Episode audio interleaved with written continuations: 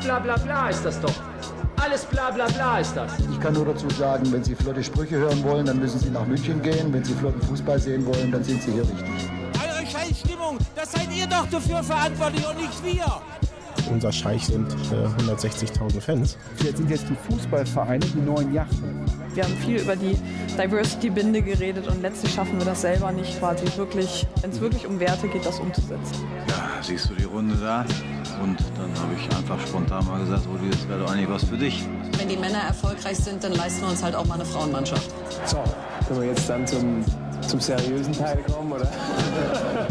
Du hast so einen nassen Helm Das ist schöner neuer Fußball. Und es ist unglaublich, wenn man ein Intro baut und merkt, wie tagesaktuell es doch ist, obwohl es schon ein bisschen älter ist. Fußball, das ist zum einen die schönste Nebensache der Welt. Für andere ist es ihre Lebensaufgabe. Für manche wiederum ein Job. Oder etwas voller wunderbarer Geschichten. Und das ist schöner neuer Fußball. Und mein Name ist Nico Backspin und ich habe eine wunderbare Runde bei mir, mit der wir hier ab sofort über diesen Fußball reden wollen. Über Themen, die neben den Ergebnissen stehen, über Dinge, die uns interessieren und die vor allem verschiedene Blickwinkel brauchen, um über sie zu sprechen. Und dafür haben wir ein Potpourri der guten Laune zusammengestellt. Zum einen Konstantin Eckner, Sportjournalist und der Mensch, von dem ich mich in Sekunde 1 in diesem Format auf jeden Fall schon mal distanzieren muss. Trotzdem, Konstantin, die Frage, was ist für dich eigentlich schöner neuer Fußball? Die Distanz kommt natürlich, weil wir einfach bei vielen Themen komplett auseinander liegen, Nico. Ne? Was ist für mich schöner neuer Fußball? Was ist für mich überhaupt Fußball? Das ist eigentlich eine, eine, philosophische Frage, die wir über die nächste Zeit beantworten wollen, oder? Über verschiedene Themen. Ähm, natürlich mag ich die Ästhetik am Fußball aber die Ästhetik nicht nur auf dem Rasen, sondern auch alles, was äh, sich außenrum abspielt, das ganze Kulturelle, äh, das ganze Historische und dieses ganze Potpourri an äh, Gemisch, was sich beim Fußball dann äh, zusammenträgt. Und äh, für mich ist auch zum Beispiel eine gute alte Steintribüne oder das Rosenauer Stadion in Augsburg ist auch schöner Fußball, aber vielleicht nicht ein neuer Fußball. Ja, genau. Wir haben natürlich jemanden hier auch in der Runde, der dafür sorgen wird, dass das böse Auge des Kapitalismus hier vertreten ist. Kai Rippe in seiner Funktion Senior VP Rights Holder Business, einen Namen, den ich ablesen muss, sonst kriege ich nicht hin. Kai, aber du liebst auch den Fußball, oder? Was ist für dich yeah. der neue Fußball? Um bei Konstantin gleich einzusteigen, also du meinst wohl die WWK-Arena in Augsburg, oder? Nee, nee, ich meine das Rosenauer Stadion. Ah, das Rosenauer oder Stadion. Das Parkstadion Stimmt, auf Schalke, kennst du das noch? Das steht auch noch. Das kenne ich nicht. Die Feldins Arena. Also, nee, nee, das neben der Feldins Ich weiß, das neben der Feldins Arena. Nee, alles gut. Ich mag äh, eigentlich die Liebe zum Spiel, die Kultur und auch, dass äh, sich so Leute wie wir eigentlich, die alle aus unterschiedlichen Ecken können, irgendwie trotzdem den ganzen Tag äh, über Fußball in all seinen Facetten unterhalten können. Also sei es über das Spiel selber, sei es aber auch über geile Trikots, über Fankultur, über Pro und Contra von Kommerzialisierung. Also es ist ein, für mich ein, ein, ein sehr füllendes Thema, was mir unheimlich viel Spaß äh, bereitet und wahrscheinlich die Liebe meines Lebens. Schöne Worte. Mir fällt da eine Sache auf, die ich im Vorfeld hier auf jeden Fall noch erwähnen kann. Die Distanzierung von Konstantin Eckner, die wird noch Sinn ergeben, wenn er diesem Format hier weiter folgt. Ich schlage jedem Hörer da draußen vor, ein Trinkspiel oder von mir aus auch ein Counterspiel daraus zu machen. Für jedes Äh, das Kai Rippe in diesem Format benutzt, müsst ihr einen kurzen trinken. Bei dem dritten in der Runde stelle ich die ähnliche Frage. Und hier wird es nämlich lustig, weil eigentlich haben wir in einer Konstellation uns überlegt, wir brauchen noch einen, der den Fan vertritt. Irgendjemanden, der weiß, wie es an der Basis ist, der dahin geht, wo es weh tut. Jetzt bist du mit deinem Unternehmen Inhaber einer Loge bei einem äh, sich neu ambitioniert aufstellenden Zweitligisten, hast aber eigentlich über den Twitter-Account ehemals Big City Club und jetzt Vorwärts Westend schon das Herz ganz nah am Fußball, Tommy Gmür. Was ist für dich schöner neuer Fußball? Also vor allem ist es mal nicht die schönste Nebensache der Welt, sondern wenn ich ganz ehrlich bin, inzwischen eine Hauptsache. Also wenn ich nicht gerade im Fußball arbeite, dann rede ich mit Leuten wie euch über Fußball und am Wochenende schaue ich auch noch Fußball. Und du hast es schon ein bisschen angedeutet, äh, schön ist mein Fußball eigentlich selten, weil ich glühender Anhänger von Hertha BSC bin. Neu ist er eigentlich auch nicht wirklich, aber äh, Fußball ist es weitestgehend dann doch schon. Ähm, aber du hast recht, äh, ich bin ein bisschen äh, der Wandler zwischen zwei Welten. Zum einen arbeite ich in der Kommerzialisierung, zum anderen will ich immer die Fahne des Fans hochhalten dabei. Und wahrscheinlich ist das genau das Mittel, was es gerade braucht. Das war mein Elevator-Pitch für meine Agentur Draft. Schaut alle mal vorbei. Sehr gut. Trotzdem bist du hier als Vertreter der Fankultur mitgelistet bei uns auf, äh, im Format und auf allen Socials, die dazugehören. Ähm, diese Rolle musst du einnehmen und ich werde halt darauf achten, dass du nicht an irgendeiner Stelle mir versuchst zu erklären, warum Hertha BSC Berlin, wie ich immer gerne sage und dafür von, der, von jeder Art von Community immer direkt einen auf die Zwölf kriege, ähm, warum es nicht der beste Verein Deutschland ist. Also da müssen wir auf jeden Fall drauf aufpassen. Was wir in diesem Format aber machen werden, das habe ich am Eingang schon gesagt, wir werden uns ein großes Thema vornehmen und da passt Hertha ganz gut dazu, denn es wird heute um Traditionsvereine gehen. Um aber ein bisschen Sparring zu haben, ein bisschen warm zu werden, haben wir so etwas wie die News der Ausgabe uns überlegt. Vorgetragen von Konstantin Eckner. Vielen Dank, Herr Backspin, trotz unserer Distanzierung.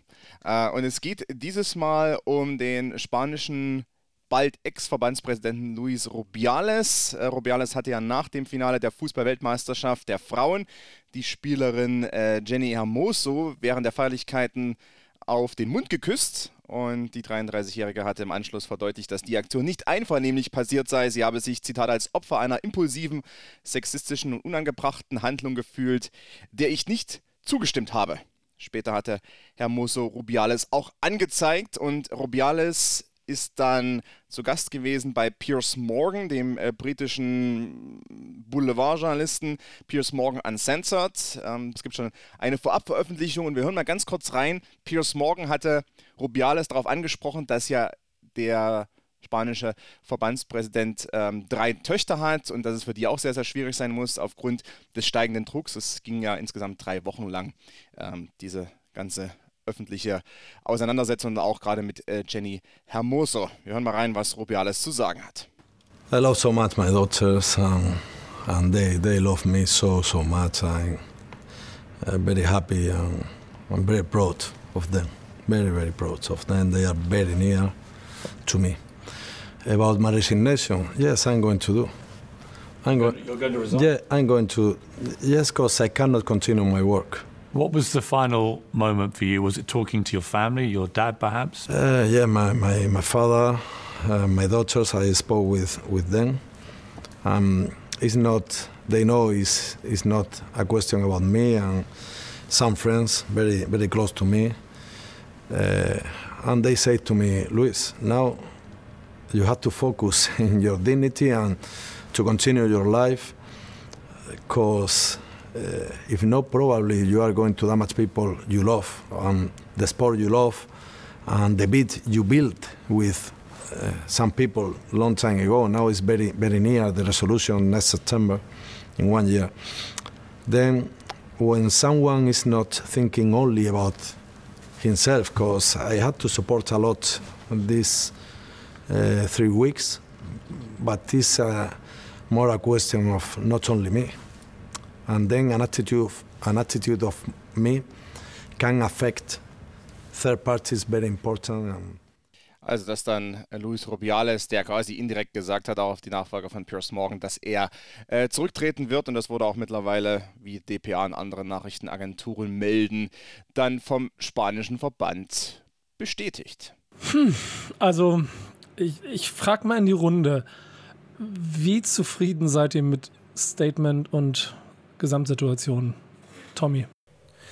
Naja, also mal äh, von dem Fakt abgesehen, dass ich kaum ein Wort verstanden habe, ich habe es inzwischen auch im Wortlaut nachgelesen, er schafft es ja tatsächlich nicht mal auszusprechen, dass er resigned, sondern nur auf Nachfrage zu sagen yes. Das ist ja schon mal, ist ja schon mal spannend.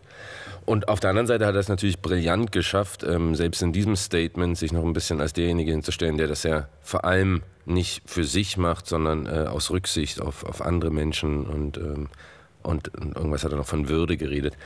Ja, also ein bisschen zu spät, bisschen zu weich, bisschen zu, ja, ich weiß nicht, ob dieses Wort Täter-Opfer-Umkehr da passt, aber zumindest deutet sich's an. Ähm, ich bin da gar nicht so mit zufrieden. Auf der anderen Seite weiß ich nicht, ob da jetzt noch irgendwas hätte kommen können, womit man dann zufrieden sein kann. Aber mal ernsthaft, also ich hätte jetzt von ihm keine Einsicht erwartet, aber es ist doch ein totales Armutszeugnis, auch vom Verband, dass sie da nicht sofort eingeschritten sind. Also das ist, das ist, finde ich, für der viel größere Skandal, weil es gibt in dieser Aktion keine Alternative zu Entlassung Und Rücktritt ist eigentlich noch viel zu gnädig für Rubiales, dass er da selber sein Schicksal bestimmen kann. Die sind ja Also nicht nur ich- nicht eingeschritten, sondern die haben ihn ja quasi auch noch vehement verteidigt anfangs. Ne? Genau, es stand ja irgendwann im. Raum, dass sie sogar noch die spanischen Teams aus den äh, UEFA-Wettbewerben zurückziehen, wenn man ihn jetzt irgendwie, wenn man ihn da irgendwie rauskicken will.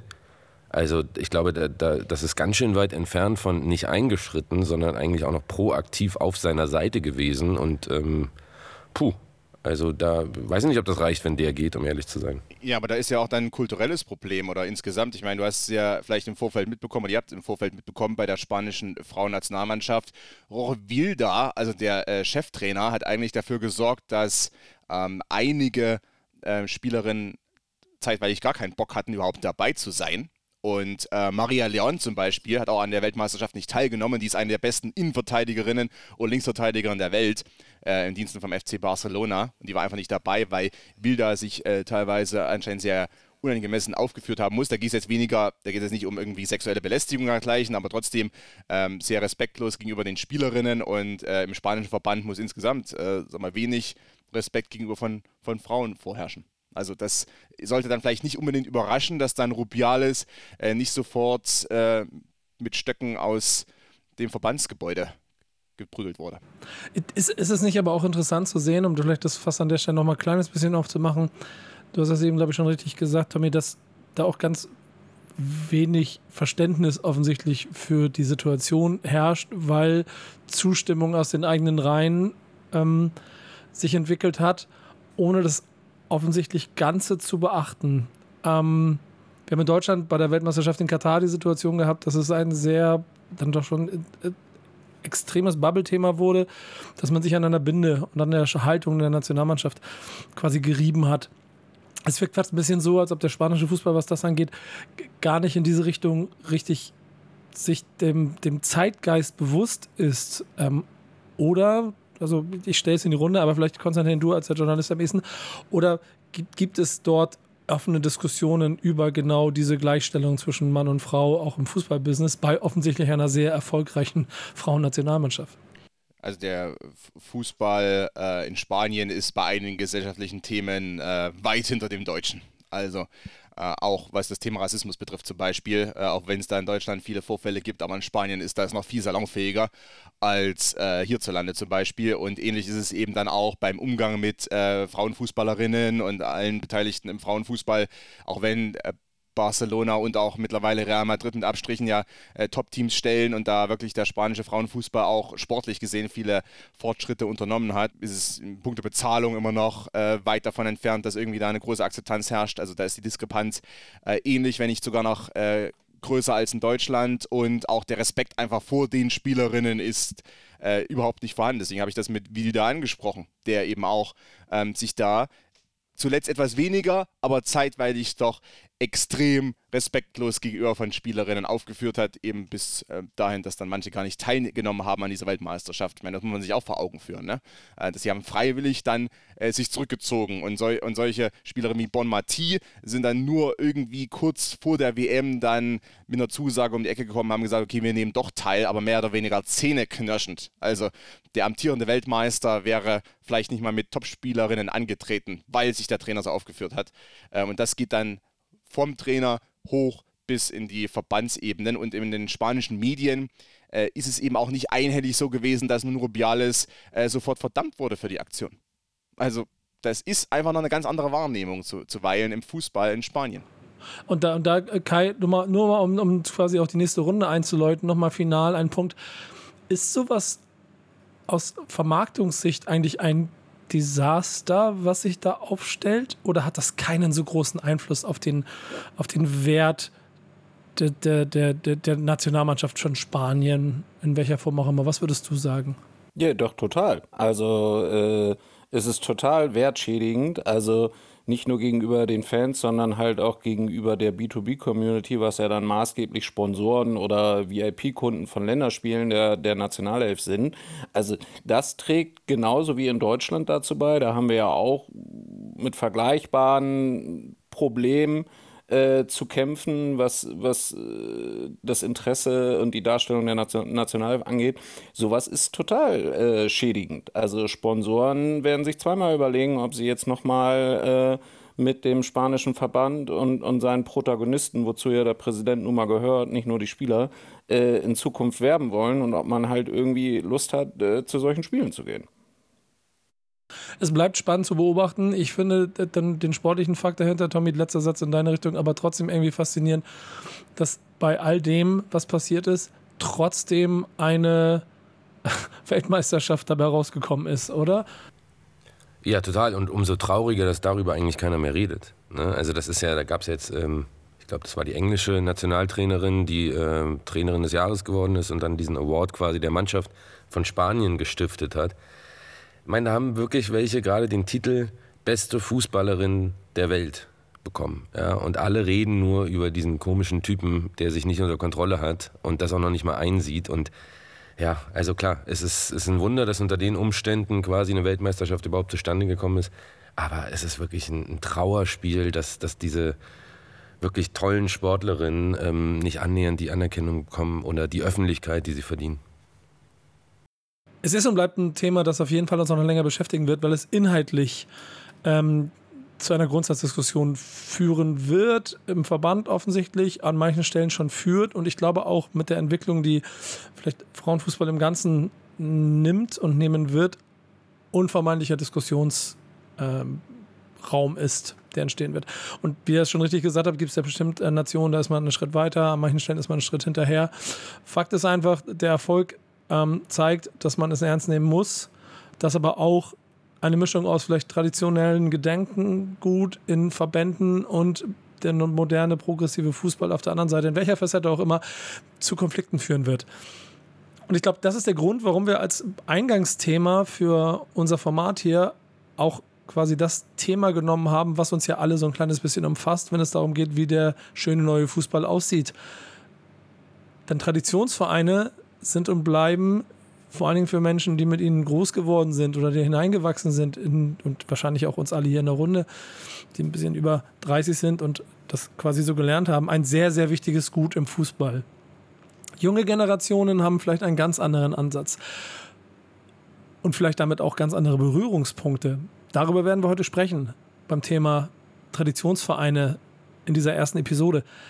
Die Frage, die wir aber erstmal klären müssen, Konstantin, was sind überhaupt Traditionsvereine? Ja, das ist eine Frage, die äh, sich nicht abschließend beantworten lässt, weil es quasi nicht diese einhellige äh, Definition dazu gibt. Und äh, an der Stelle, wenn ich jetzt quasi erstmal keine schlagkräftige Antwort finde, dann äh, übergebe ich gerne mal an Kommentatorenkollegen zum Beispiel, die ein paar Jahre mehr auf dem Buckel haben, vielleicht auch aus einer Fußballregion kommen. Da fällt mir Hansi Küpper ein, der 2013 mal von Rudi Völler beim Doppelpass gefragt wurde, folgendes. Was ist eigentlich ein Traditionsverein? Was, wie definiert man das? Ab wann ist man. Dass Tradition ein so komplexes Phänomen ist, dass man es schon mal nicht auf ein Gründungsjahr reduzieren kann. Sondern?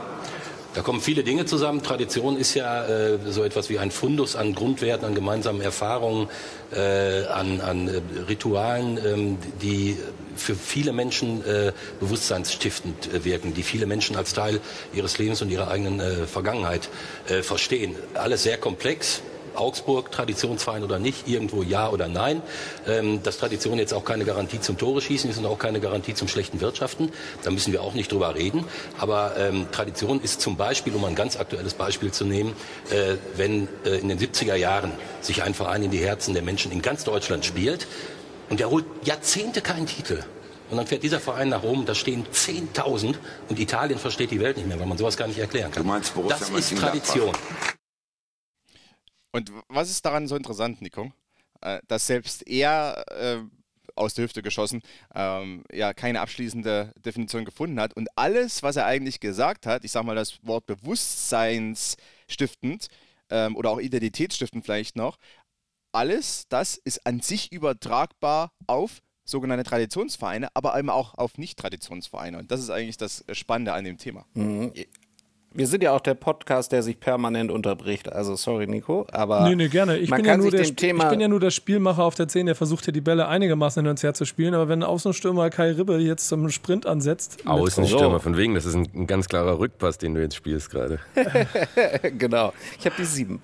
Aber äh, also, wo ich schon mal differenzieren würde, und das hat ein Zeigler in seinem Podcast neulich auch ganz gut gemacht, ist erstmal Traditionsvereine allgemein und Traditionsvereine in der Bundesliga. Ähm, Finde ich zur Näherung ganz gut, weil äh, Waldhof Mannheim natürlich auch ein Traditionsverein ist, aber auch schon lange weg vom Fenster. Und es gibt mit Sicherheit Borussia Neunkirchen äh, und diverse andere Vereine, die aber eigentlich nie so nationale Relevanz hatten. Also, und ich glaube, worum es uns ja insbesondere geht, sind halt auch die Traditionsvereine, äh, die in der ersten oder zweiten Fußball-Bundesliga spielen, äh, die, die einfach schon lange Leute bewegen ähm, und die es auch heute noch schaffen, trotz vielleicht sportlicher äh, äh, Diaspora äh, äh, tatsächlich noch irgendwie viele Leute zu mobilisieren, irgendwo hinzufahren. Ähm, und da sind wir, Nico, du und ich, ja mit Werder Bremen absolut gesegnet. Also was den Verein angeht. Tommy, naja, Eckner da mit seinem AC Milan, boah. Ja, das ist, das, ja, das ist eine ganz andere Welt. Aber, aber man muss ja an der Stelle schon sagen, es ist ja auch schon etwas, was einen Traditionsverein auszeichnet, wenn er mit gefühlt 150.000 Menschen zu einem Auswärtsspiel bei Hertha BSC fährt. Ähm, aber, Aber Nico, Tommy- ganz kurz, also genau, ich, ich hätte auch gerne noch eine Antwort und eine Nicht-Antwort auf die Frage, was ist eigentlich ein Traditionsverein? Also ich ja, ich glaube, wollte als, gerade die eine oder Frage in der Richtung stellen. Leg los. Genau. Als einer der wenigen hier in der Runde mit äh, großem Latinum äh, möchte ich mal kurz auf den Wortstamm hinweisen. Und da geht es ja dann am Ende um, tra, Tradere, Tradere, keine Ahnung, weitergeben. Ja, es, geht ja um, es geht ja um Werte, die über Generationen weitergegeben werden. Das bedeutet ja Tradition. So, das schließt schon mal den einen oder anderen Verein aus, weil er noch gar nicht über Generationen entsteht. Und das, da komme ich auch direkt zu meiner, zu meiner Nicht-Antwort. Ich glaube, spannenderweise sind sich alle darüber einig, was ein Traditionsverein ist, ganz klar, und was ganz klar keiner ist. Ich glaube, spannend ist, was ist dazwischen? Ab wann ist man einer? Wann ist man keiner mehr? Oder ne? Also genau diese Frage, ist Köln eigentlich ein Traditionsverein? Weil Köln gibt es ja auch noch nicht so lange. So, und Hansa Aber ist der erste Rostock, FC Heidenheim ein Traditionsverein? Ja, So. Hansa Rostock 1965 gegründet. Und genau, und das, Um- um- ja, oder Union Berlin. worden eher. Ja, ähm, auch da, ne, Union ist in, dem Sinne auch kein Traditionsverein. Ich glaube, wenn wir von Traditionsvereinen in der Bundesliga sprechen, schon mal ganz klar, alle Gründungsmitglieder sind Traditionsvereine. Ja, aber da sag mir mal ganz kurz. Diskussion. Ja, aber sag mir mal, wa- warum spricht man generell über so viel über Traditionsvereine? Also wa- warum ist das so wichtig, das zu betonen? Ja, weil es natürlich identitätsstiftend ist für Fans. Also ich sag mal so, mein Eindruck ist, dass diese Angst beispielsweise vor Konstrukten, ich sage bewusst Konstrukten wie RB Leipzig, ist ja vor allem, dass wenn man sich als Fan eines vermeintlichen Traditionsvereins klar macht, hey, wenn meine Tradition, die der Verein hat oder die meine, meine Fankultur hat, wenn die nichts mehr wert ist, dann sehe ich plötzlich, puh, sportlich habe ich aber auch gar nicht mehr so viel auf der Habensseite. Also ist das eigentlich so der letzte Grashalm oder Strohhalm, an den sich alle klammern. Ne? Also wenn du als Traditionsverein sagst, ey, Leute, Tradition ist auch nicht mehr so wichtig, in 100 Jahren ist RB Leipzig auch ein Traditionsverein, dann müssten viele Fans sich eingestehen, dass sie eigentlich nicht nur Fan eines erfolglosen Vereins sind, sondern auch noch eines Vereins, bei dem das, was immer Pfund war, nämlich Tradition, vielleicht auch gar nicht mehr so wichtig ist. Und ich glaube, das ist der Grund, und übrigens, das geht mir genauso, warum man sich natürlich sehr an Tradition klammert. Aber ist das wirklich so, äh, Tommy? Also ich, Ahnung, ich klammer mich gar nicht an, an, an äh, Tradition und für mich ist das auch irgendwie kein Gütesiegel, sondern das fühlt man ja eher so ein bisschen. Also ich würde nie auf die Idee kommen, mich gegenüber anderen äh, äh, Leuten zu profilieren, äh, äh, dass wer da jetzt irgendwie ein überragender Traditionsverein ist. Ähm, auch wenn ich es eigentlich gerade, glaube ich, gegenüber Herrn Egner gemacht habe. Ja, wollte ich gerade sagen. Genau da. Nein, aber Kai, schau mal, diese Tradition, das, was du gerade beschreibst, ich, ich glaube, was es immer mit sich bringt, ist, dass du generationsübergreifend dich plötzlich unterhalten kannst über Dinge. Also wenn ich jetzt mit einem 75-jährigen Hertha-Fan sitze, der erzählt mir halt von Spielern und, und, und, und von Begegnungen und von Titeln, die ich im, im Leben nicht miterlebt haben konnte. Und trotzdem reden wir über dieselbe, über dieselbe Sache, über denselben Verein. Ja, also wir teilen ganz viel, obwohl ich es nicht miterlebt habe. Und das können einige Vereine qua Gründung, qua Gründungsjahr, und insofern würde ich dem Herrn Küpper da ein bisschen widersprechen, das Gründungsjahr spielt natürlich da eine Rolle. Natürlich äh, spielt das eine Rolle, ob du ein junger Verein bist oder ein alter Verein. Aber da Das spielt stimmt. natürlich dann trotzdem eine Rolle äh, und das schwingt dann immer so ein bisschen mit, wenn es um Hertha BSC zum Beispiel geht oder andere. Äh, ich habe den ersten FC Heidenheim angesprochen. Heidenheim, ähm, also der Verein selber ist 1846 gegründet worden, aber der Fußballverein sozusagen, das Fußballteam 1910. So, VfB Heidenheim, die haben auch mal in Baden-Württemberg, weiß nicht, in der Aufstiegsrunde mitgespielt und so weiter. Ähm, aber natürlich, wenn man dann über die Stories erzählt, über Heidenheim in den 60er Jahren, ist es eben alles irgendwie dann eher so Dorfliga-Niveau. Und da wird ja dann ein bisschen despektierlich darüber gesprochen. Also ist so ein gewisser Erfolgsfaktor schon auch ähm, nicht ganz unwichtig und spielt dann eine Rolle, wenn es dann darum geht, was eigentlich ein Traditionsverein der Bundesliga ist. Weil was du gerade gesagt hast über Hertha, da geht es dann trotzdem um Stories, erste Liga, zwei, Regionalliga und so weiter, also was zweite Liga Deutsche war. Meisterschaft, Ja, äh, richtig. 30 und 31. Ja, Nationalspieler, äh, Stars im, im, sagen wir, im Zuge der Zeit Übrigens hat zumindest. Heidenheim seit 1910 denselben Trainer, Fun Fact. Ja. Das ist richtig, ja.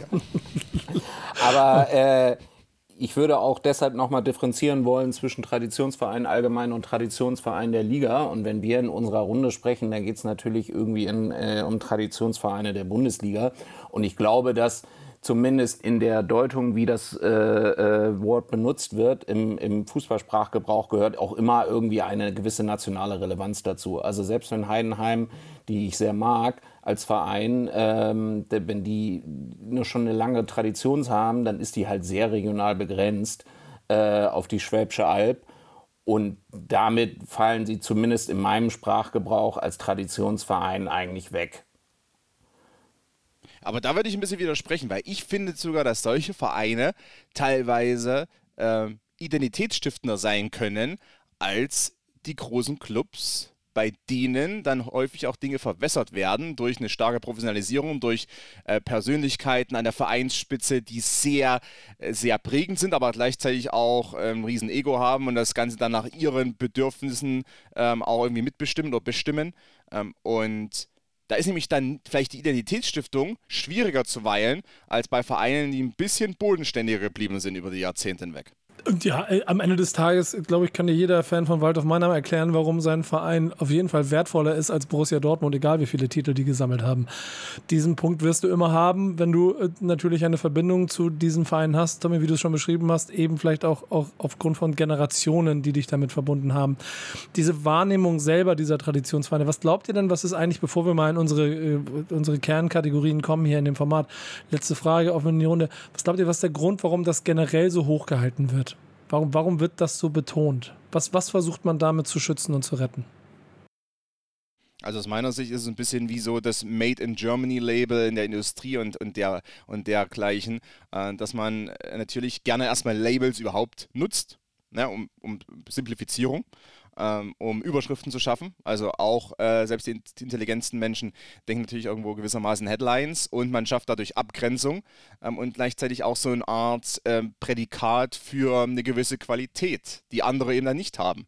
Und äh, genau wie eben beispielsweise in der Industrie gibt es dann eben, wird auch auf Tradition gesetzt. Ne? Also große ähm, Automobilbauer äh, verweisen dann immer darauf, wie lange sie schon existieren, wie lange sie quasi schon Qualität äh, bauen und herstellen und produzieren und verkaufen. Und äh, so ein bisschen ähnlich versuchen auch äh, Fußballclubs das zuweilen zu machen. Glaube ich auch. Ich habe auch, äh, der einfachste Vergleich, ist ja immer mit dem US-Sport, wo, glaube ich, in allen vier großen Ligen noch nie über Traditionsvereine gesprochen wurde. Zumindest habe ich das in dem Kontext noch nie so stark gehört, als, als kulturelles Gütesiegel. Also die Amis sind halt da deutlich äh, Entertainment und, und, und leistungsaffiner und wahrscheinlich auch mehr an der Gegenwart. Äh, ich lasse mich aber auch gerne von dir berichtigen.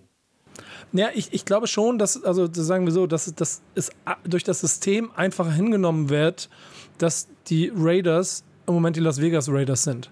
Aber ich war beim Spiel der Las Vegas Raiders gegen die Los Angeles Rams und es war ein Heimspiel für die Raiders. Ähm, weil einfach 80 Prozent des Stadions schwarz gekle- gekleidet war weil es eine kulturelle Basis in der Hispanic Community und in der Black Community hatte.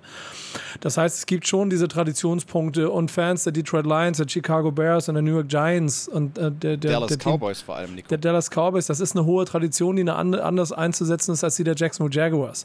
Den Punkt gibt es da auch. Es gibt, glaube ich, nur nicht so eine, eine ähm, äh, ein Problem damit, weil, und da möchte ich jetzt ein anderes Fass mit aufmachen, aber vielleicht ist das mal eine Überleitung und ich will eigentlich zu dir, Kai, Richtung äh, Vermarktung, dass der, ähm, dass man sich über den Spielplatz geeinigt hat. Und dass man damit klar, die Jacksonville Jaguars sind jetzt auf Augenhöhe mit dem, was die Dallas Cowboys oder die Chicago Bears ähm, darstellen.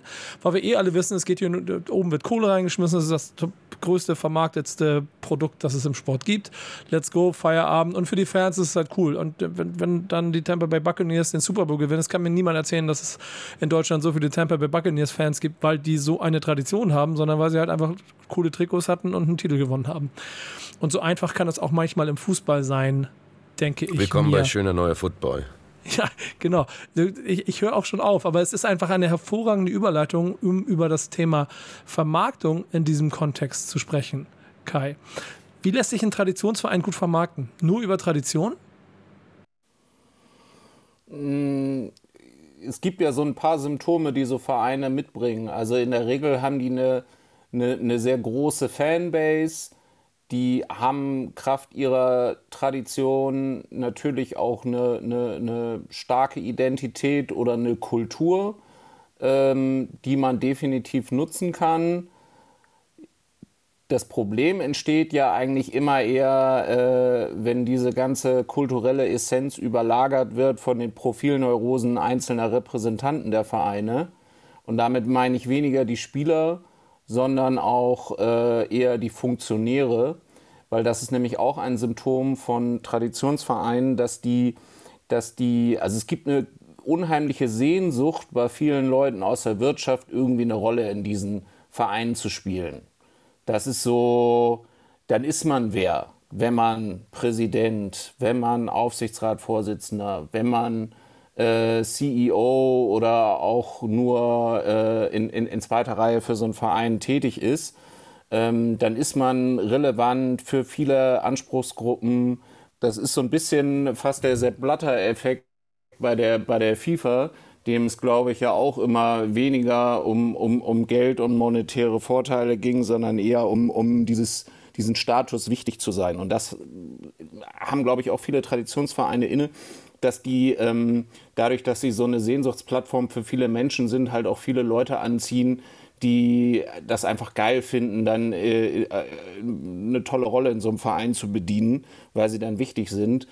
Und dass es denen viel weniger eigentlich darum geht, irgendwie den Vereinen zu dienen, auch wenn sie das glauben. Also so Leute wie Clemens Tönnies oder so sind ja, glaube ich, schon ein gutes Beispiel. Also der hat natürlich dem äh, Verein Schalke 04 über die Jahre irrsinnig viel Geld gegeben und auch einen, einen durchaus großen Anteil daran, dass äh, das ganze Jahr, lange Jahre irgendwie Schalke oben mitgespielt hat und auch ein neues Stadion hat. Auf der anderen Seite äh, glaubt auch, glaube ich, niemand, dass der das nur aus Liebe zum Verein getan hat, äh, sondern der hat natürlich auch die Öffentlichkeit total genossen äh, und, die, und diese Wichtigkeit, die er quasi auf der Plattform Schalke 04 hatte. Und das gibt es halt in meinen Augen nur bei Traditionsvereinen und das wirst du bei, bei Red Bull Leipzig wahrscheinlich in der Form nicht sehen. Traumüberleitung zu dir, Tommy. Ähm, ähm, als der Investor gekommen ist, dessen Namen man wahrscheinlich in Berlin nicht mehr aussprechen darf, deswegen lasse ich ihn weg, ähm, um dich zu schützen.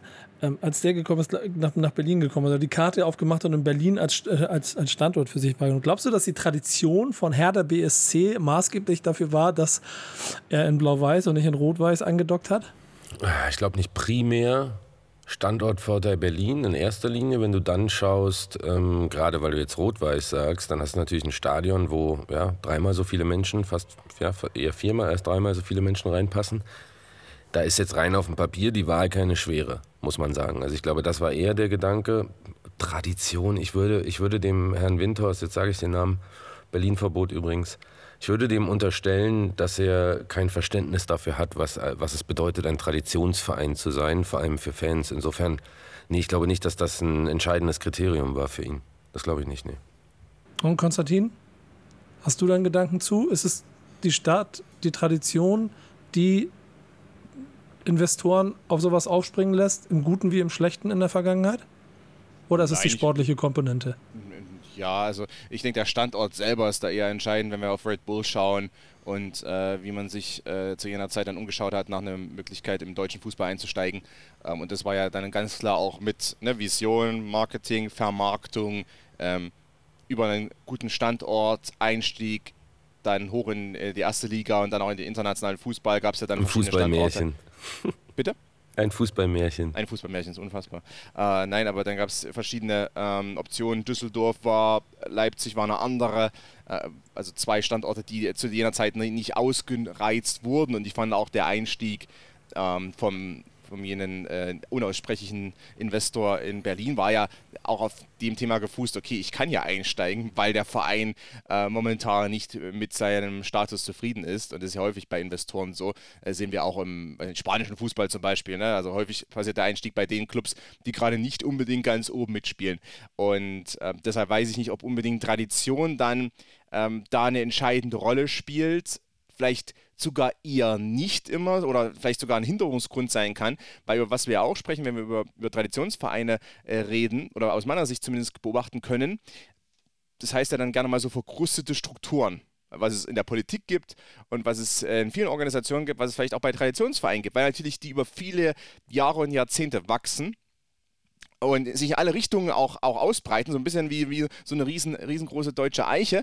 Ähm, und dann vielleicht wird es irgendwann dann komplex, weil dann äh, die Verästelungen ein bisschen zu sehr äh, in die Breite gehen und dann immer mehr Gremien entstehen, immer mehr Abteilungen, immer mehr Personen involviert sind, immer mehr irgendwo ähm, so ein paar Pfunde haben äh, und die dann auch immer wieder dann äh, ja, geltend machen wollen. Und ich meine, das ist dann auch nochmal den Ball, den ich an euch zurückspiele. Weil, Kai, wie du das siehst, auch als jemand, der vielleicht sich dann mit äh, derartigen Sachen, auch äh, institutionellen Strukturen beschäftigt.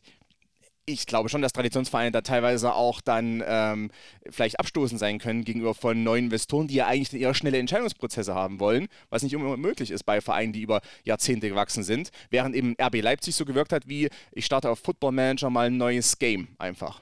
Naja, also was in meinen Augen, was man nicht so pauschalisieren kann, ist so dieses Thema verkrustete Strukturen, weil ich glaube schon, dass alle äh, Gesellschaftsformen äh, von Vereinen, KGAA, AG, whatever, die, die haben alle ihre Vor- und Nachteile, aber die können alle auch für alle Anspruchsgruppen inklusive der Fans funktionieren. Ne? Am Ende liegt es maßgeblich an den Leuten, äh, mit welcher Hingabe und Liebe die quasi ihren Job äh, im Sinne des Vereines ausführen äh, und nicht immer nur an sich selber denken. Deshalb, ähm, ja, okay, es gibt ein paar Vereine mit, mit, mit, mit schlechten Strukturen, aber das äh, liegt nicht an den Traditionsvereinen, sondern es liegt dann immer an den ausführenden Leuten an sich. Es gibt ja noch einen Punkt, ich glaube, der ist total entscheidend aus, aus Vermarktungs- oder Investorensicht vor allem. Du hast ja bei Traditionsvereinen vor allem Fans, die qua, ja, qua Tradition im wahrsten Sinne des Wortes, also qua Erbe Fans ihres Vereins geworden sind. Ja? Weil, weil ihr Vater schon Fan davon war oder ihre Mutter oder ihr Opa oder wie auch immer. Das heißt, du hast ja gar keine, gar keine Entscheidung. Ich suche mir jetzt einen Verein, der besonders attraktiv spielt oder so. Dann hätte ja Hertha BSC gar keine, gar keine Fans. So, das heißt, ich gehe da ja auch nur hin, weil mein Vater mich da mit hingenommen hat und sich für mich äh, stellt sich diese Frage nicht. Führt dazu, dass du eine unheimliche Loyalität hast unter Fans. Ja? Und wenn du jetzt so zuhörst, der, der Josh Wander von Triple Seven hat letztens ein Interview gegeben, wo er von Hyperkommerzialisierung spricht. Da sind natürlich Fans, die loyal sind, was du ja heute bei Marken eigentlich fast gar nicht mehr hast, sind natürlich Gold wert. Also im Grunde kann ja der Verein machen, was er will, die Fans bleiben da. So, und das hast du, glaube ich, bei Traditionsvereinen äh, vor allem, ja, die, diese Ausgangslage. Und da gibt es dann durchaus, kann mir vorstellen, der ein oder andere RB Leipzig-Fan, der, wenn die jetzt nicht mehr gut spielen, da auch nicht mehr hingeht. Hat er halt keinen Bock mehr. Ja, nee, es war schön, war attraktiv, bin da hingegangen, weil ich mir was erhofft habe, aber irgendwie holt es mich nicht ab, also gehe ich wieder. Das ist ja für, für, Fan, für einen Fan eines Traditionsvereins überhaupt gar keine Option. Wir sind überhaupt nicht ergebnisgetrieben, wie auch. Ähm, und ich glaube, das ist schon für Investoren und auch für die Vermarktung nicht unwichtig. Kai, noch mal einer in deine Richtung. Traditionsvereine leben auch davon, weil sie eine Struktur haben, die über Dekaden gewachsen ist und Persönlichkeiten haben, die voll für den Verein stehen. Inwiefern, mir schon klar, ohne direkte Fallbeispiele zu nennen, aber ist es vielleicht auch ein Hemmnis, auf so eine Struktur zu treffen, wenn man über Vermarktbarkeit von Traditionsvereinen sprechen möchte, wenn man im Vergleich dazu sich vielleicht mit einem jungen, dynamischen Schnellboot wie RB unterhalten kann über komplett neu gebaute Strukturen mit jungen, starken, modernen Typen. Naja, so ganz so ist es ja auch nicht. Also die jungen, starken, modernen Typen gibt es natürlich auch in anderen Vereinen. Aber was definitiv richtig ist, ist, dass du bestimmte äh, Sachen, die vielleicht nicht zur Markenidentität von einem Traditionsverein äh, äh, passen, auch nicht so einfach anpacken kannst. Ne? Also wir haben ja das beste Beispiel, äh, sind äh, aktuelle Beispiele sind die, die Sportwettenanbieter. Ich glaube, einem Red Bull Leipzig-Fan ist das scheißegal. Also ob äh, Red Bull jetzt irgendwie mit einem Sportwettenanbieter zusammenarbeitet oder nicht wenn sich jetzt ein Hertha-Präsident auf die Bühne stellt und sagt, das ist mein, mein Wahlversprechen, eine Vision zu haben, keinen Sportwettenanbieter zu haben, dann ist das ein Thema. Also äh, auch in Stuttgart ist das ein Thema, äh, wo, äh, wo, wo auf so Fanbelange mehr geachtet werden muss. Also, und auch nur, um das mal zu sagen, also ich kann die auch aus einer Vermarkter-Sicht kann ich die Diskussion um Sportwettenanbieter äh, total verstehen. Da kann jeder Verein ja für sich entscheiden, ich möchte das nicht, dann ist es auch okay. Also was, was nur schwierig ist, ist das Geld nehmen von loyalen Partnern und danach über sie schimpfen. Das ist einfach schlechter Stil, muss man sagen. So. Und was dein Punkt der Vermarktbarkeit angeht, ähm, ich halte Traditionsvereine generell für deutlich besser vermarktbar als vermeintlich neuere Konstrukte. Allein was die Größe der Fanbase angeht, häufig hast du auch tollere Geschichten, die du erzählen kannst. Du hast auch tollere Persönlichkeiten, äh, Legenden, vielleicht auch Leute aus der zweiten Reihe. Man denkt an Hermann Rieger von, vom HSV. Das sind ja ganz tolle Ansatzpunkte um zusammen mit Sponsoren da coole Partner, äh, cool, coole Stories zu erzählen. Also insofern immer, immer pro Traditionsvereine. Mhm. Es gibt ja so zwei weitere Felder, die wir haben. Das eine, und das möchte ich jetzt mal ein bisschen da direkt mit andocken, weil in meinen Augen es ganz gut dazu passt.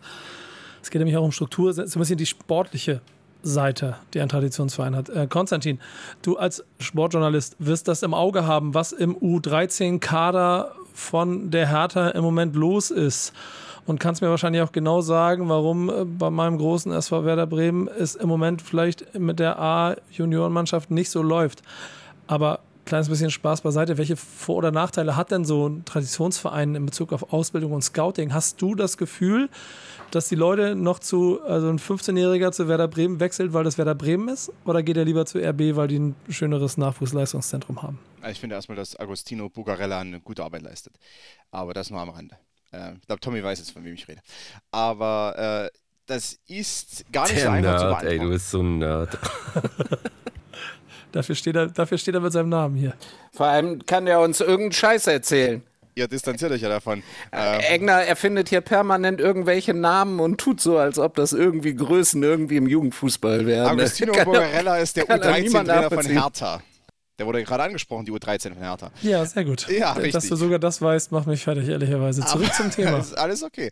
Aber das ist, ich habe mich mit der Frage schon im Vorfeld jetzt natürlich gedanklich auseinandergesetzt, auch nochmal darüber nachgedacht, was jetzt nicht unbedingt bei der U13 passiert, aber was eben U19 und U17 Junioren-Bundesliga zum Beispiel, also in den einzelnen Staffeln dann, äh, wie da die Machtverhältnisse sind. Und natürlich, klar, erstmal gibt es die Mehrheit der Clubs da sind immer noch das, was wir jetzt so ein bisschen als ähm, unscharf definiert als, als Traditionsvereine bezeichnen würden. Ähm, und die Standorte an sich, auch wenn wir in die Finalrunden schauen, das sind ja dann häufig trotzdem auch die etablierten, aber nicht nur eben die etablierten. Und ähm, da geht es dann wirklich nicht unbedingt ums Thema, bist du ein Traditionsverein oder bist du keiner? Bist du seit 50 Jahren in der Bundesliga auf der Landkarte oder erst seit 10? Sondern dann geht es wirklich um Standorte, ob du auch eine Leuchtturmstellung hast in deiner Region. Also Beispiel FSV Mainz 05 hat eine Leuchtturmstellung einfach in der Region. Ähm, auch natürlich aufgrund der Schwäche des ersten FC Kaiserslautern zum Beispiel. Ähm, und, und ja, Frankfurt hat jahrelang eben auch wirklich eher ein bisschen unter den eigenen äh, Möglichkeiten performt, auch im Juniorenbereich vor allem. Und da hat sich eben Mainz dann äh, eine Leuchtturmstellung erarbeitet. Ähnlich ist es dann eben mit Hertha BSC zum Beispiel im, im ganzen, ja fast schon Nordostraum. Und RB Leipzig ist sicherlich als, als Standort nicht unbedingt unattraktiv für junge Spieler. aber das ist jetzt nicht unbedingt der, der einzige Go-To-Place, ähm, weil du unbedingt dahin gehen musst, zumal RB Leipzig auch im Scouting eine sehr, sehr äh, spezielle Herangehensweise hat oder auch hatte über viele Jahre und quasi äh, eine Zeit lang fast nur, nur physische Monster ähm, sich an Land ziehen wollte, auf eine gewisse Art und Weise im U17-Bereich zum Beispiel. Aber ähm, deshalb ist es gar nicht so einfach zu beantworten. Die Traditionsvereine und ich glaube auch gerade im Juniorenbereich, da machen sich gar nicht viele unbedingt die Gedanken, wie viel Tradition steckt es dahinter und äh, wie sind die Strukturen, sondern wie ist meine Perspektive, wie stark sind die, wie gut ist die Akademie. Und das ist ja auch ein Thema. Äh, Traditionsverein hinterher, die Akademien und die Qualität der Akademien, die haben nicht unbedingt was damit zu tun, ob der Verein jetzt schon 50 Jahre irgendwie in der Bundesliga ist oder nicht. Ähm, sonst sind ganz andere. Da sind ja wirklich die handelnden Personen entscheidend, äh, der Vorstand vielleicht, wie viel investiert wurde und natürlich auch, wer dann wirklich so im sportlichen Bereich da verantwortlich ist, auch gerade in den Akademien selber. Und das ist dann sehr fallbezogen, aber entscheidend ist wirklich Leuchtturmstellung in der Region oder nicht. Und äh, das, das ein, ist. Ein Einspruch, Herr Eckner, weil genau das ist doch der Punkt, der dann einen Verein wie Hertha BSC quasi um Generationen an Helden gebracht hat.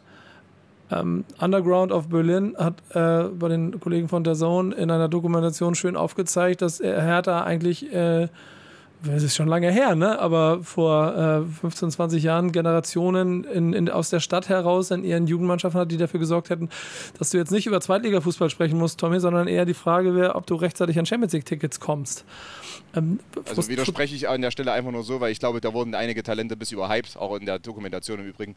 Ähm ja, Konstantin, mach mir meine Überleitung nicht kaputt. Ist ja eher so ein bisschen die Frage, weil die, die Frage möchte ich nämlich an Tommy stellen, hast du da das Gefühl, dass der, der, der Traditionsverein per se und der vielleicht auch für den du das, was Jugendarbeit und quasi eine Stadt einnehmen und nach den besten Talenten ausnehmen, dass das funktioniert, weil der Traditionsverein ein Traditionsverein ist?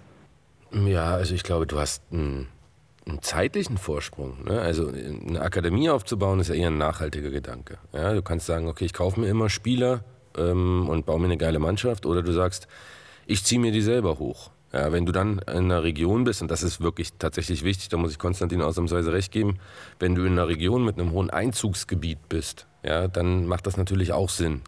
Wenn du jetzt aber, sag ich mal, irgendwo bist, wo du einfach weißt, ey, meine Nachbarn, ähm, ne, die sind einfach größer, die haben größere Akademien, die haben bessere Trainer, dann wirst du dir dieses Geld nicht in die Hand nehmen, um eine Akademie aufzubauen. Ja, insofern, es ist ein zeitlicher Vorsprung als Traditionsverein, wenn man ihn so definiert, dass er einfach schon sehr lange am Start ist dass du dir eine Akademie aufbaust, weil du irgendwann nachhaltiger denkst. Es wird auch, und das sieht man jetzt, Union wird jetzt auch sein NLZ äh, sukzessive aufbauen. Ja, quasi nicht existentes, wenn du so willst, zumindest was den Ertrag angeht. Ja, also äh, sage das immer so gerne, die Familie Dardai hat ja eine bessere Jugendarbeit als Union Berlin.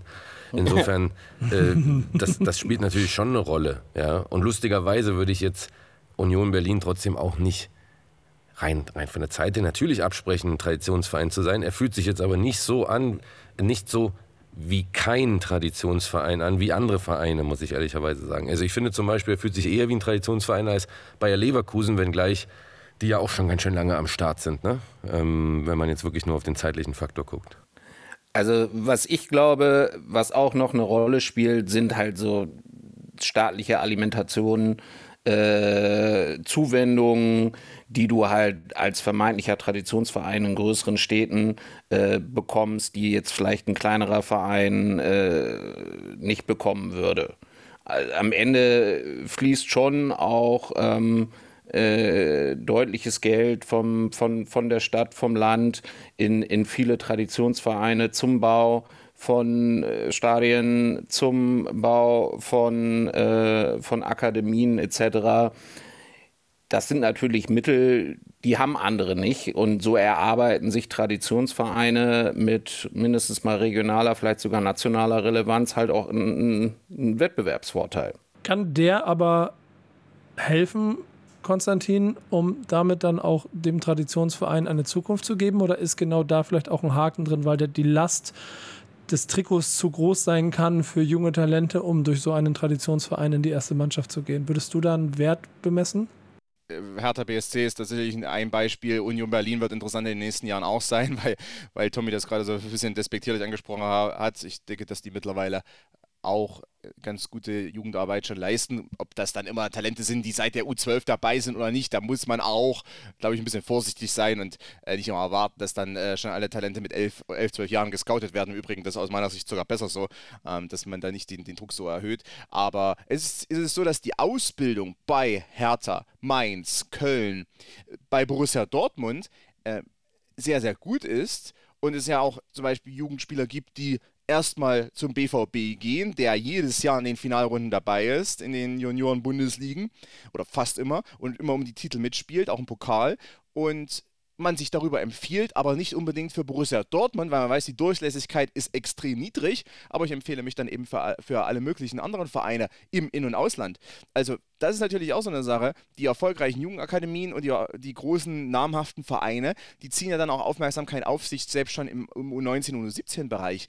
Und das hilft dir als, als Spieler dann auch weiter. Also, da sind die die heutigen Jugendspieler ähm, natürlich auch und mit Eltern und Beratern zum Teil ja doch sehr auch ähm, schon auch vielleicht ein bisschen durchkalkulierter im Ansatz, als das äh, vor 10, 20, 30, 40 Jahren der Fall war, als es wirklich nur darum ging, okay, ich gehe jetzt zur Jugendabteilung äh, von Borussia Dortmund, ich werde da jetzt verpflichtet, ich wurde genommen, habe mich empfohlen über, weiß nicht, Schwarz-Weiß Essen und äh, jetzt ist mein Ziel bei dem Verein, von dem ich äh, jahrelang Fan war, ähm, da will ich jetzt das Trikot tragen. Ist natürlich ein hehres Ziel, aber das ist nicht unbedingt dann so, dass es äh, Make it or break it ist.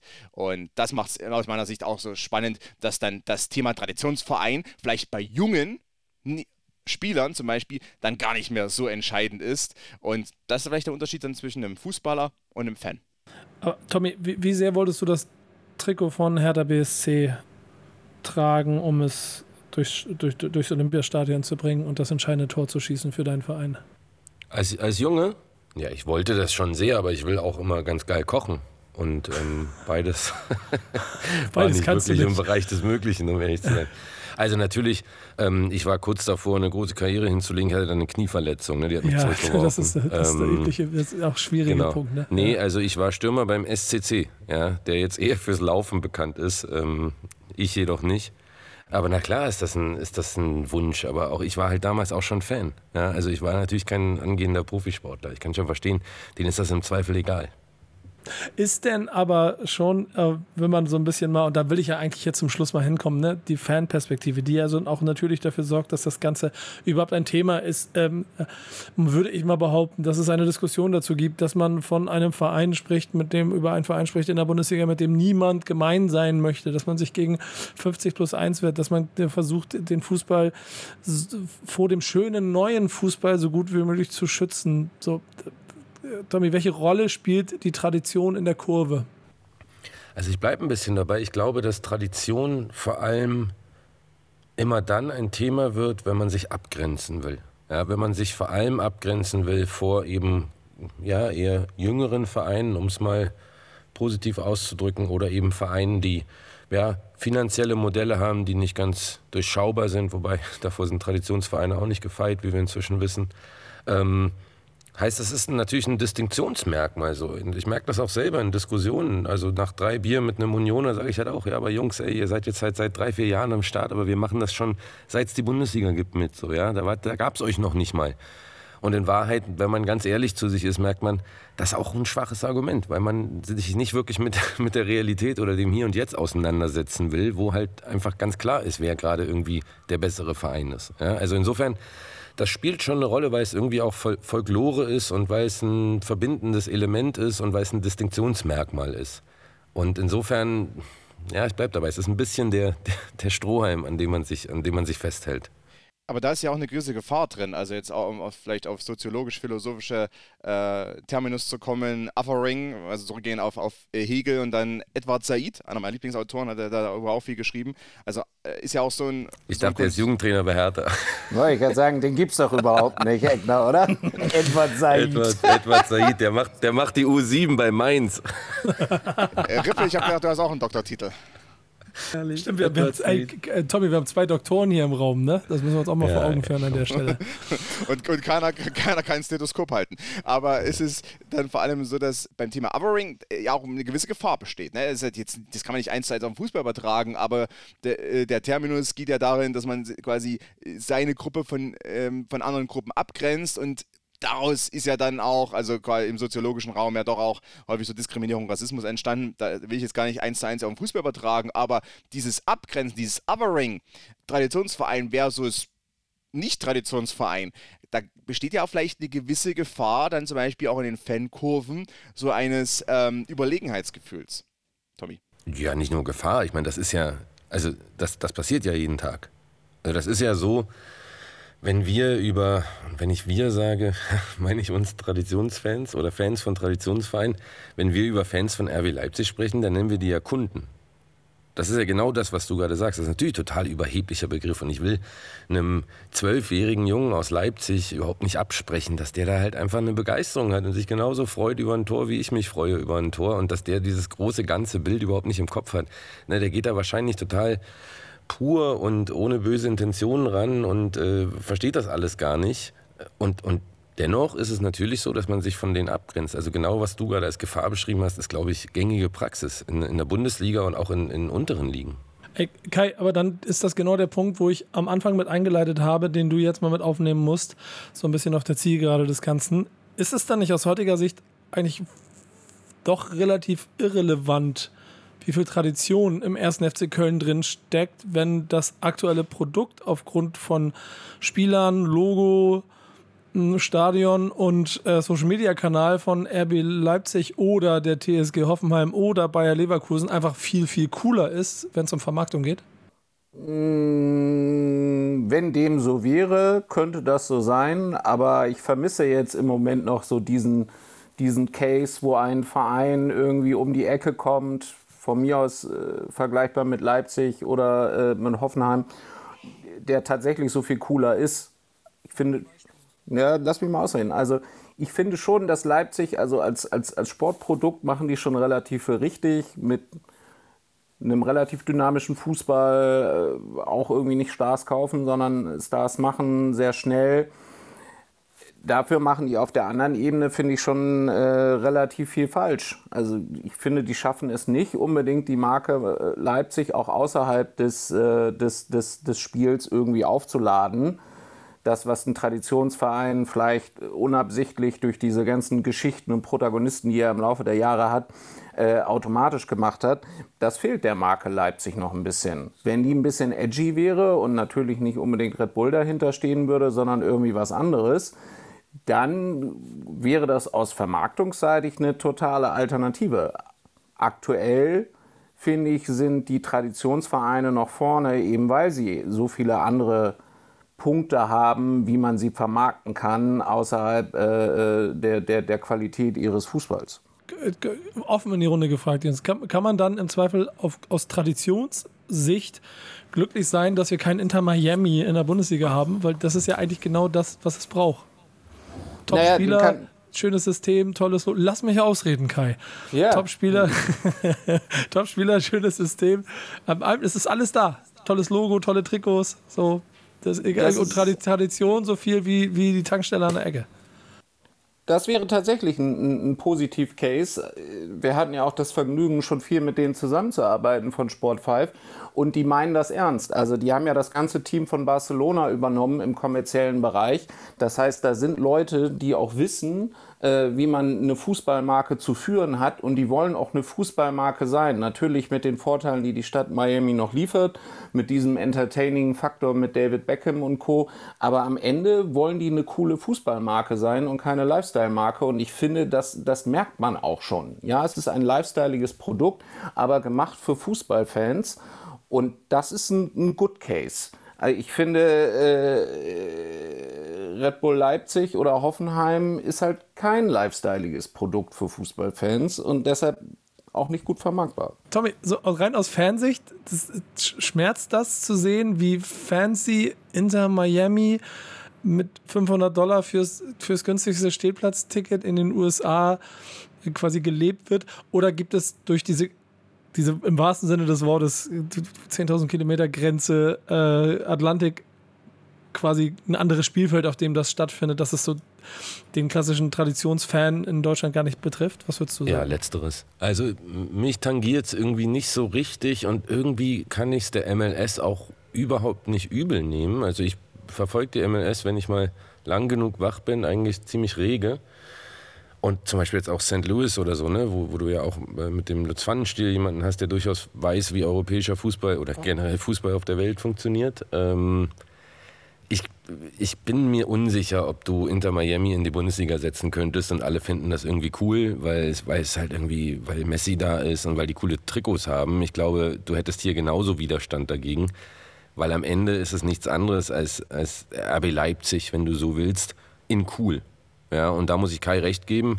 Bisher, und da kann man sich jetzt fragen, Korrelation oder Kausalität, keiner dieser in An- und Abführung neuen Vereine hat es ja irgendwie geschafft, eine Relevanz zu zeigen, also was auf, was auf den Rängen ist. Ne? Ähm, also du, siehst ja, es kommen ja keine 10.000 Hoffenheim-Fans nach Barcelona. Gut, die spielen noch nicht gegen Barcelona, aber so, insofern, nee, für mich ist das was anderes und ich kann das aber durchaus wertschätzen, dass es das gibt. Hast du aus sportlicher Sicht äh, Freude daran, Konstantin, zu sehen, dass ein Spieler dafür sorgt, dass äh, eine ganze Fanbewegung in Miami einen Verein, einem Verein folgt und damit quasi eine, vielleicht sogar eine Ära an, einläutet? Ja, also äh, ich fand's. Bisschen Polemik gehört dazu jetzt. Ja, ein bisschen Polemik gehört dazu, verstehe ich natürlich. Äh, und dass vielleicht die Faszination Miami sowieso hier hierzulande noch eine andere ist als anderswo. Das äh, hat wahrscheinlich damit zu tun, dass irgendwie Miami Vice äh, in den 80ern äh, und den 90ern rauf und runter lief und ähm, es viele ältere Mitbürgerinnen gibt, die einfach Don Johnson so cool fanden. Aber das nur am Rande. Äh, ist natürlich interessant. Also ich fand, ich fand erstmal aus sportlicher Sicht äh, von Messi eine, eine smarte Entscheidung, vielleicht in die MLS zu gehen und nicht in die Saudi Pro League um ähm, sich da anderweitig dann zu messen. Ähm, USA mit dem athletischen Stil und so ist schon noch eine Herausforderung für ihn, auch wenn er da jetzt mittlerweile doch einige Teams ganz schön herspielen kann.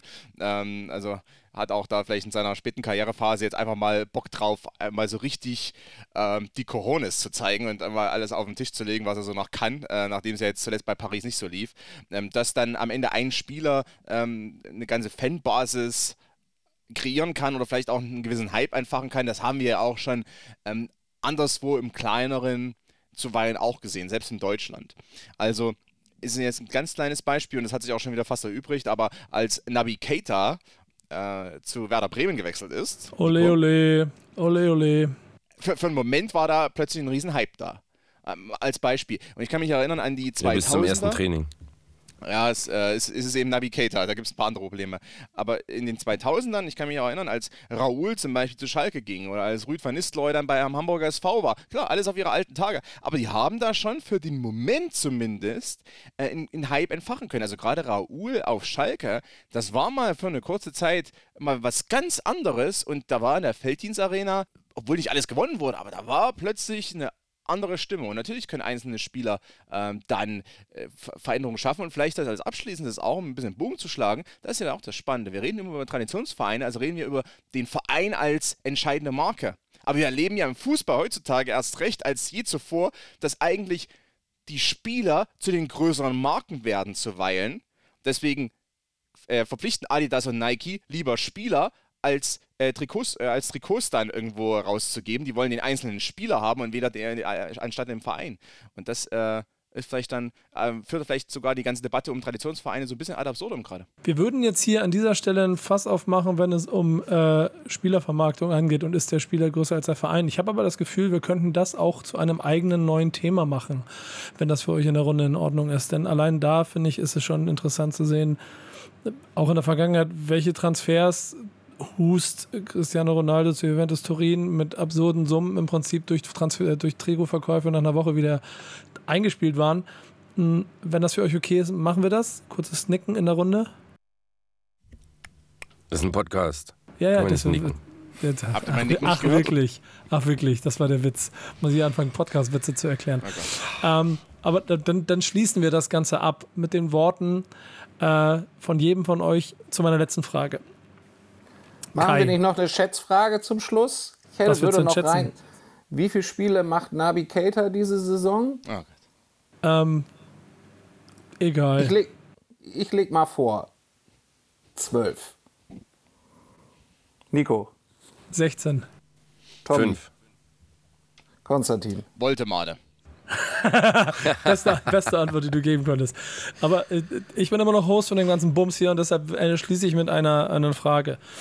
Ähm, wir, fang, wir fangen anders an. Ich fange bei dir an, Tommy. Müssen sich Traditionsvereine um die Zukunft Sorgen machen? Ja, na klar. Also, wenn Traditionsvereine sich nicht so aufstellen, dass sie auch in ja, 100 Jahren noch auf eine Tradition zurückblicken können, dann haben sie natürlich ein Problem. Und die, der, der Markt verändert sich, die Fans verändern sich, die, die Kids, die gucken sich kein ganzes Spiel mehr an. Also es gibt so viele Entwicklungen, wo du einfach irgendwann aufhören musst, darauf zu pochen, Traditionsverein zu sein. Wenngleich ich das auch weiterhin noch tun werde. Das ist ja äh, die Hybris an der ganzen Geschichte. Aber ja, also Traditionsvereine haben, und das ist, glaube ich, der entscheidende Punkt, die bessere Voraussetzung, den besseren, die bessere Ausgangslage als andere Vereine, sich für die Zukunft zu wappnen. Sie müssen es halt auch tun. Konstantin, national, international gesprochen, wäre ein tiefer Run von RB Leipzig in der Champions League etwas, was ihnen mehr Liebe und Tradition in Deutschland bringen könnte? Oder gewinnt am Ende doch auch Tradition den, beim, beim sportlichen Ergebnis, wenn es um die, wenn es um die Aufmerksamkeit geht. Ach naja, viele Fußballfans sind dann schon auch Erfolgsfans, wenn es gerade im Internationalen geht. Ich habe das als äh, Jugendlicher miterlebt. Bayern München war immer familiär verhasst, aber wenn die in der Champions League dann im Halbfinale gespielt haben, da haben dann plötzlich die Fähnchen im Wind geweht bei einigen. Also ähm, können wir schon vorstellen, wenn, wenn RB Leipzig jetzt irgendwie im Champions League-Finale stehen würde, äh, gegen vielleicht auch noch einen etwas unbeliebten, also hierzulande unbeliebten Club wie äh, Real Madrid. Also der jetzt bei manchen unbeliebt ist, dann ähm, könnte ich mir sehr gut vorstellen, dass da manche sagen, ah, RB Leipzig, so schlecht sind sie ja nicht und sie vertreten ja auch Deutschland und haben coole Spieler und Dani Olmo ist sowieso ein geiler Kicker. Also natürlich würde es äh, RB Leipzig zumindest für den Moment weiterhelfen, aber in der Gesamtwahrnehmung äh, dann über eben diesen Champions League Run, Run hinaus eher nicht, ähm, dann wäre RB Leipzig wieder verhasst und man würde äh, wieder das Ouring betreiben, zum Beispiel in den Fankurven, über das wir gesprochen haben. Mich würden Einschaltquoten eines Champions League-Finales zwischen RB Leipzig und Bayer Leverkusen interessieren. Aber das ist etwas, was wir an dieser Stelle nicht äh, beantworten werden, äh, außer wilde Spekulationen. Aber Kai, ähm, im Abschluss vielleicht von dir nochmal eingeschätzt. Ähm, der Traditionsverein, wird er am Ende auch aus Vermarktungssicht gewinnen oder hast du einen Tipp, wie er sich retten kann im Vergleich zu den tollen Produkten, die drumherum entstehen? Schwierig. Ich glaube, solange 50 plus 1 bestehen bleibt, hast du ja gar nicht so viele Alternativen oder Optionen, um überhaupt Alternativen zu Traditionsvereins zu schaffen. Klar, es gibt diese Umgehungstatbestände bei Leverkusen, bei ähm, Hoffenheim. In meinen Augen ist Leipzig auch ein Umgehungstatbestand und Wolfsburg auch. Äh, da kann auch Kollege Eckner auch gleich äh, oder vielleicht auch beim nächsten Mal in einem eigenen Podcast sagen, äh, inwieweit das nach den neuesten äh, Kartellrechtlichen äh, äh, Sprechungen überhaupt noch möglich ist, wieder so eine Umgehung zu schaffen. Mm, insofern glaube ich, dass Traditionsvereine mittelfristig nicht vom Aussterben bedroht sind. Mich ärgert eher so das Potenzial, was sie halt liegen lassen in der Vermarktung. Weil, wie Tommy auch schon gesagt hat, sie haben eigentlich einen Wettbewerbsvorteil Kraft ihrer Historie, Fanbase und ihrer äh, identitätsstiftenden Merkmale. Den spielen sie halt nur einfach nicht aus. Also, indem sie halt irgendwie es nicht für sich nutzen äh, in, in der Markenbildung, in der Vermarktung, ähm, aber auch auf anderen kommerziellen Wegen. Äh, daraus irgendwie Kapital zu schlagen und zwar so, dass es dem Fan nicht auf den Sack geht. Also das ist ja so das entscheidende Kriterium. Deshalb äh, mein Tipp wäre, äh, liebe Traditionsvereine, nutzt euer vorhandenes Markenkapital, nutzt es im Sinne der Fans, mit Mehrwerten, mit tollen Geschichten. Das ist alles möglich. Und ich glaube, es gibt genug Vereine, die das zeigen. Äh, und denkt nicht immer irgendwie über die kurzfristige Monetarisierung nach und springt nicht immer jedem vermeintlich innovativen Zug hinterher, sondern konzentriert euch auf eure Marke. Ja, da möchte ich gerne nochmal hier die Frage von unserem neuen Bundestrainer aufgreifen, Rudi Völler. Ist denn Bayer Leverkusen jetzt ein Traditionsverein oder nicht? Auch wenn du der Host bist, Nico. Sorry, die Frage muss ich nochmal hier in den Raum werfen. Na, ich bin gespannt. Also ich, ich sage ganz klar ja. Ähm, weil ich finde sogar, dass äh, das manchmal ein bisschen abschätzig auch äh, definiert wird oder darüber gesprochen wird. Äh, Gerade diese ich nenne es mal Betriebssportgemeinschaft oder wie auch immer, das, das gab es ja dann eher, eher in der DDR mit, mit äh, die ganzen BSGs, aber äh, bei Leverkusen am Ende nichts anderes und im Ausland gibt es auch den einen oder anderen Verein, der wirklich ähm, entstanden ist, weil eben äh, Arbeiter aus dem Werk und Angehörige von, von einer Fabrik zum Beispiel sich entschieden haben, wir wollen Fußball spielen, die sind einfach gut geworden. Deshalb sage ich, Bayer Leverkusen zum Beispiel hat eine sehr interessante Tradition, ist ein Traditionsverein, verwurzelt in der Region, über Jahrzehnte erfolgreich und ähm, hat eine ganz spezielle Tradition, die sogar aus meiner Sicht nochmal sinnstiftender sein kann, als jetzt Verein XY ist einfach nur erfolgreich und seit 20, 30, 40 Jahren auf der Bildfläche. Da finde ich äh, Vereine, die verwurzelt sind in industriellen Gebieten, in einem industriellen Leuchtturm, das ist, das ist ja ganz, ganz spannend und das äh, macht es ja vielleicht auch nochmal für die regionale Sinnstiftung dann nochmal hochinteressant, gerade in vielleicht Zeiten der Deindustrialisierung, in denen dann äh, das Ganze nicht mehr ganz so eine große Rolle spielt, ist es für manche dann nochmal ein guter Anknüpfungspunkt, ein Ankerpunkt äh, an die Region. Ey, an der Stelle möchte ich aber auch äh, die Diskussion ein kleines bisschen abbrechen, denn du hast schon richtig gesagt, Betriebssportmannschaft. Wir könnten an der Stelle halt auch noch darüber nachdenken, ob dann äh, besagt, dass Hansa Rostock ein Traditionsverein ist. Was ist, ist, ist Dresden nicht auch aus einer Betriebssportgemeinschaft entstanden, Dynamo?